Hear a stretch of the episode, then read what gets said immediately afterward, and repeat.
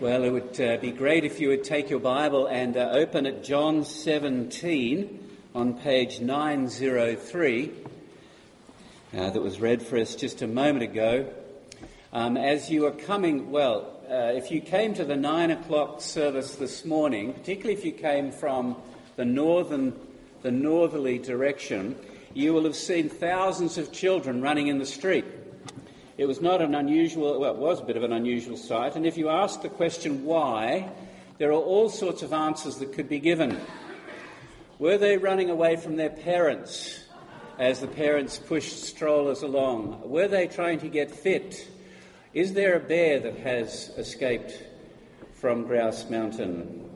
And then you see the sign that says RBC Run for Kids, and you discover it's the largest family fun run in Vancouver, raising funds for child cancer and mental health initiatives. And this is called the Miracle Weekend, as they feature stories of kids who've been greatly helped. And it makes sense, and we might want to join in. Well, the same is true for the church. You might have come this morning and never been inside a church before. In fact, I met some people this morning who hadn't. And you might want to know, what are we doing and why on earth are we doing it? And you can come up with all sorts of answers, which I'll let you have fun with. And this prayer of Jesus in John chapter 17 for his people, it gives us Jesus' view of his people, who we are, what we're doing and why we're doing it. And if you trace it through, it's a bit different from what it looks like, but if you trace it through, you'll find it really is a miracle. And you may want to join as well. So we're in the middle of 3 weeks looking at this magnificent prayer, the last and longest recorded prayer of Jesus. And it's at the end of the Last Supper. And he's about to go out into the dark and be arrested and then tried and then executed. And it made a very big impression on John. Am I echoing, by the way? Is my microphone echoing? I wonder if you can stop me echoing, Sia. That would be most helpful to everyone present. Excuse me? It's okay? Okay, I'll keep going then.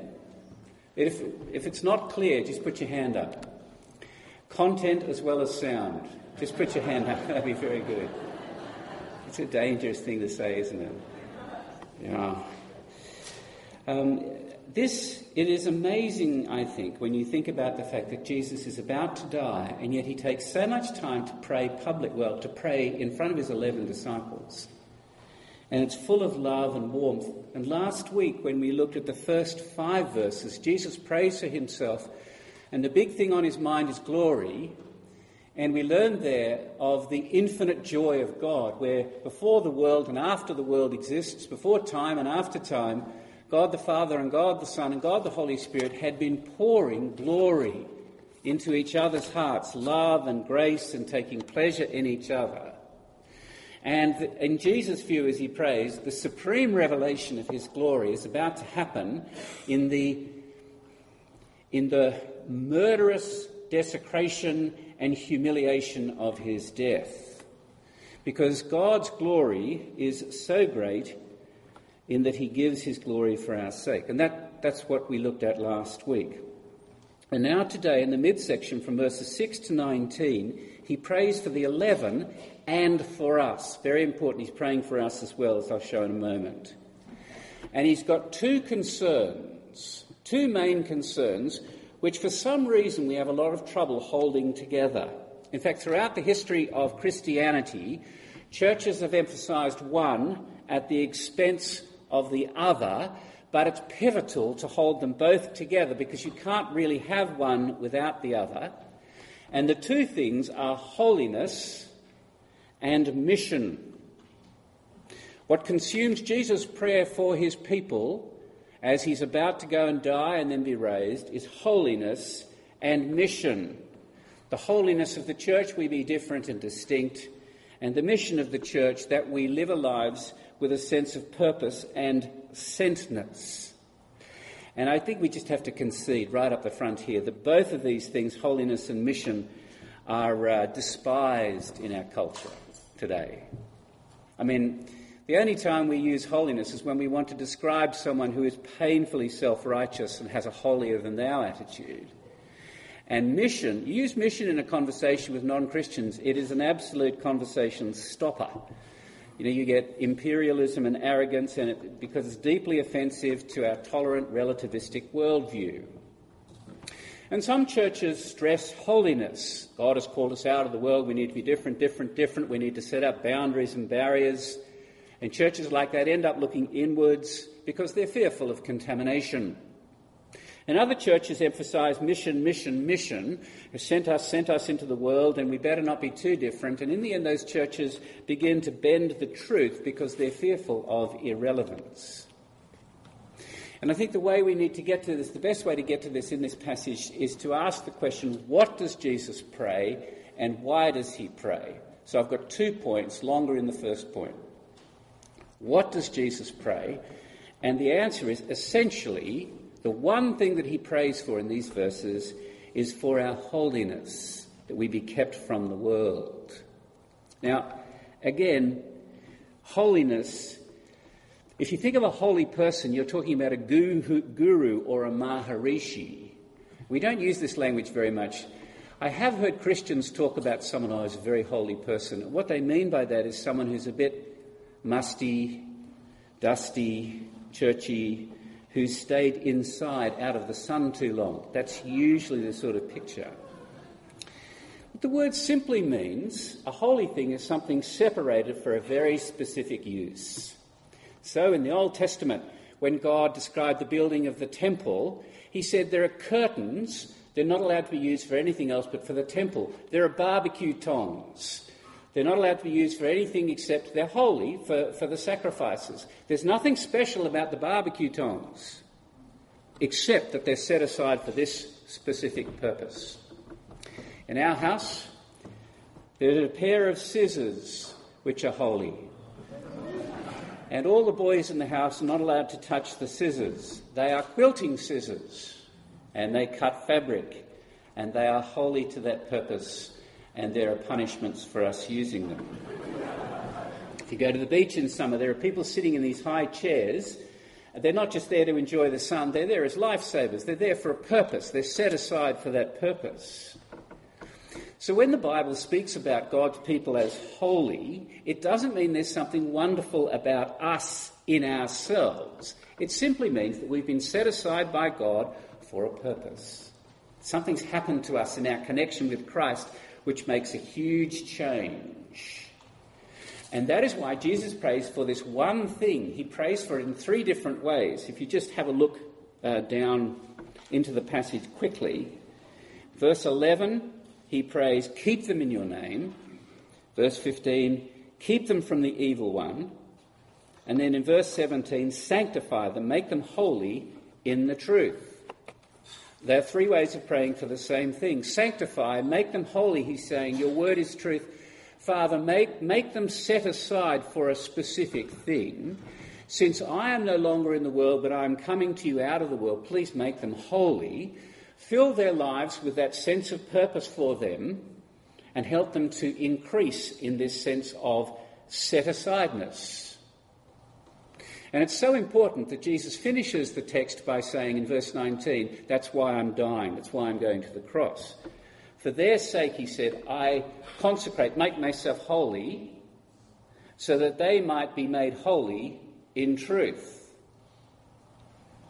So when he prays, keep, and make them holy, he's praying for the same thing. Because keeping has a negative side, keeping from certain things, but the positive side is emphasised, what you're keeping them for. I mean, if you keep chocolate, you're not keeping it for the sake of keeping it. You're keeping it for the sake of eating it, right? Well, look at verse 11 again. Holy Father, keep them in your name, which you've given me, that they may be one, even as we are one. While I was with them, I kept them in your name, which you've given me.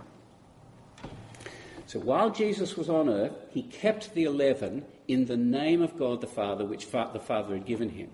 And that means 2 things. It means the living encounter. The name of God is his revealed character. And Jesus is saying, I kept them ongoingly in the living connection and encounter with you, God. But it also means he kept them faithful to the truth. He kept them from error, and he kept them from lies. And we have a word in the scriptures which comes from outside our world. And this word, it calls into question all the assumptions of our culture. And it says to our culture there that the man dying on the cross is the power and wisdom of God, the source of life and hope, and we will be judged by him. And we can only be kept if we are kept in the truth of his word. So Jesus prays that we will be kept in his name for this, that we will know God as he reveals himself in his word, that we be set aside from evil, that we grow in our connection with God. And I think it's just a lovely prayer for him to pray before he dies. And the obvious question to ask is, why do we need so much protecting? I mean, what? Are we really in so much trouble?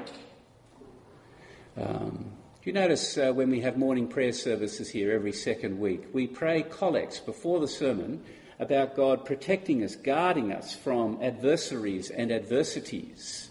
We pray for protection all the time. The collect today, we ask for God's protection. Do we really need so much protecting?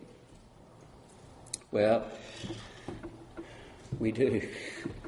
And the reason is there's one word Jesus uses 13 times in the middle section of this prayer, and it is the word world, world. And if you're born after 1946, you're used to seeing photographs of planet Earth. And when we use the word world today, we mean planet, the world. That's not what the word meant. Originally, it meant lots of things arranged together, organised together. It was used of men rowing in a ship. That was a world, or a city.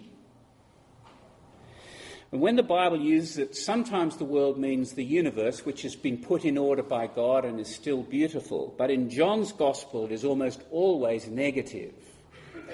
It means humans who are arranged or organised in opposition to God, in rebellion to God. It's not the same thing as culture or society, because culture and society show the grace of God as well as corruption. The world is humanity rowing against God. The world is humanity marked by pride and greediness, living as though we are God and there is no God, saying, you have no right to tell me what's right and wrong, and especially God has no right to tell me what's right and wrong. And I'm going to live my life to get as much as I can because, well, that's what pleases me. The world is humanity without God in first place. That's why it makes so much sense of reading John's Gospel. So the world did not recognise Jesus. It does not see the Father. It cannot receive the Spirit. I'm quoting from John's Gospel. Because in this sense, we are hostile to God. Our lives are bent towards exchanging the glory of God for something else, something that we can control. But it is exactly this world that God so loved that he gave his only Son. You ever thought about that verse? It's not that the world is so fabulous that God loved it. It's that his love is fabulous. To love the people who are hostile to him. And if you read through John's Gospel, we read that Jesus came to take away the sin of the world, that he comes as the saviour of the world. He comes to give his life for the sake of the world. And in his death, he overcame the world. So this is how Jesus sees us. Let's just go back and have a look at this. Look at verse 6 for a moment, please. I have manifested your name to the people whom you gave me out of the world. Yours they were, and you gave them to me, and they have kept your word. And then verse 9 again. I'm praying for them. I'm not praying for the world, but for those whom you've given me, for they are yours. You see, from our perspective, to be a Christian is to trust in Christ, to believe in Christ, to see the face of God when we meet Christ. But from Jesus' perspective, We are a community that has been taken out of the world by God the Father and given to Jesus. And when the Father gives us to Jesus out of the world, Jesus then gives us the Father's name. He makes Christ, he makes the character of God visible, and he connects us to God. It's an amazing way of thinking and speaking. In the Old Testament, do you remember that the way God spoke about his people was, he said, you are my treasured possession. I own everything. But within everything, there is this group, my people. You are my treasured and precious possession. Not because you're smarter or better or bigger or longer or nicer, but because I've set my love on you. And now Jesus in this prayer says, this is who you are. You have been taken out of humanity rowing against God and given to Jesus. We wouldn't imagine saying this kind of thing unless Jesus said it so clearly.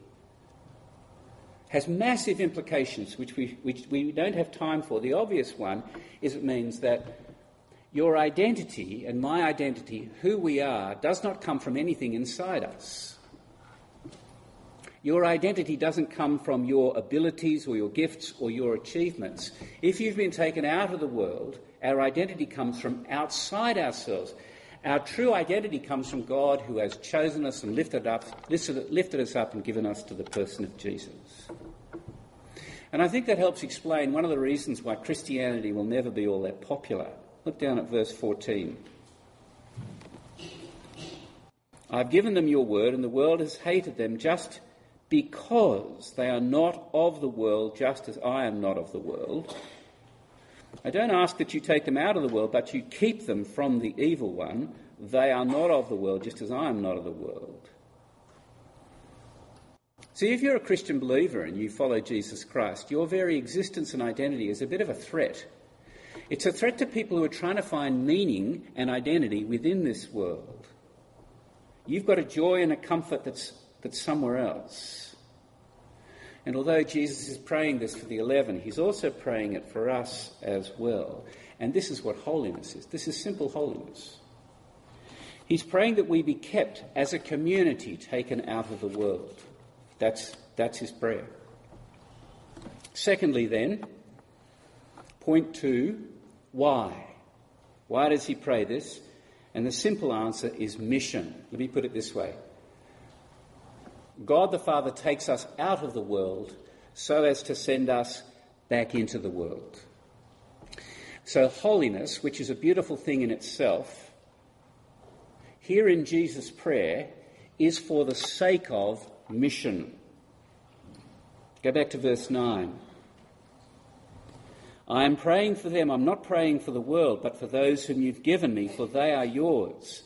All mine are yours, and yours are mine, and I am glorified in them. See, why isn't Jesus praying for the world on the night before he dies? The reason is because he's leaving his disciples in the world. It's through this new community, which no longer belongs to the world, that Jesus is going to be glorified. It's as this new community grows more and more in its sense of set-asideness. It's as we grow in holiness, holding out the word of God to others, that others will see our good works and bring glory to our Father who is in heaven. Which means we need to be in the world, in the ship that's rowing against God's direction, fully engaged, not withdrawn, in such a way that we're a community of contrast, where our attitudes and our ambitions are formed not like those around us. Because this is what Jesus has done. The Father has taken us out of the world, and he's placed us in the world as servants and ambassadors and witnesses and messengers. And in verses 14 and 15, twice Jesus draws a parallel between us and himself, and he says, just as I am not of the world, they are not of the world. See, Jesus could quite easily take us out of the world, couldn't he? I mean, it would be dramatic, wouldn't it? When someone became a Christian, they'd go out of the world. You would know, wouldn't you, one way or the other? And I have lots of friends who just wish God would do that. I have a friend who's a little older than me. He is so tired of his own sin, and he wants to go and be with Christ. And it would be great, wouldn't it? No sin, struggling and suffering. Problem is, Jesus asks the Father, not to take us out of the world. But why? I mean, almost everything we do as Christians, we're going to do better in heaven, aren't we? I mean, we'll love each other, we'll serve each other better, we'll listen to each other, we'll know each other, we'll listen to each other. Just thought I'd underline that. No more aching bones, no more sin to forgive, no more arguments about music. That was a joke. There's only one thing, it seems to me, that we can do in this world, and that is to carry forward the mission of Jesus Christ. So he leaves us here for the sake of others, which means we are not of the world, just as Jesus is not of the world. And let me quote Bishop Leslie Newbigin. He says, what that means is that we as the church have a final commitment which is outside the comprehension of the world. Without that radical otherworldliness, the church has no serious business with the world. Archimedes said, the Greek mathematician, give me a point outside the world for a fulcrum, and I will move the world with a lever. If the church does not rest on a point outside the world, it has no leverage with the world. All our tugging and straining is but a minor disturbance within the life of the world. This word mission comes from the word sent. The Latin for sent is missio. And it's the word Jesus uses throughout this passage and throughout John's Gospel. Just as Jesus was sent into the world, so are we. And holiness is for the sake of sentness.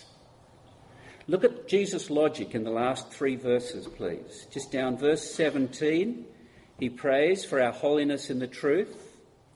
Verse 19, he speaks of his own holiness and our holiness again. And then right in between, he says, as you sent me into the world, so I have sent them into the world. You cannot read John's Gospel without getting the sense that Jesus is a man on a mission. His whole life is infused with this sense of purpose. Whenever he speaks about God, he speaks about him, well, not every time, but nearly every time, as the one who sent him. He says, I did not come of my own accord. God the Father sent me. Whoever does not honour the Son does not honour the Father who sent me. Truly, truly, I say to you, whoever hears my words and believes him who sent me has eternal life. And now he turns around and he sends us into the world to continue his mission. And why did God the Father send Jesus? It was to bring eternal life to the world. But if you trace through and watch Jesus in the Gospel, all the things he does, which are small and large, are full of joy and full of life and full of holiness. But he is bending towards serving people and loving people and bringing truth to people. And just a couple of weeks ago, we saw him washing the disciples' feet and saying, this is an example for you to follow. Here he is just before he dies, praying for his friends. Well, that's a terrific example.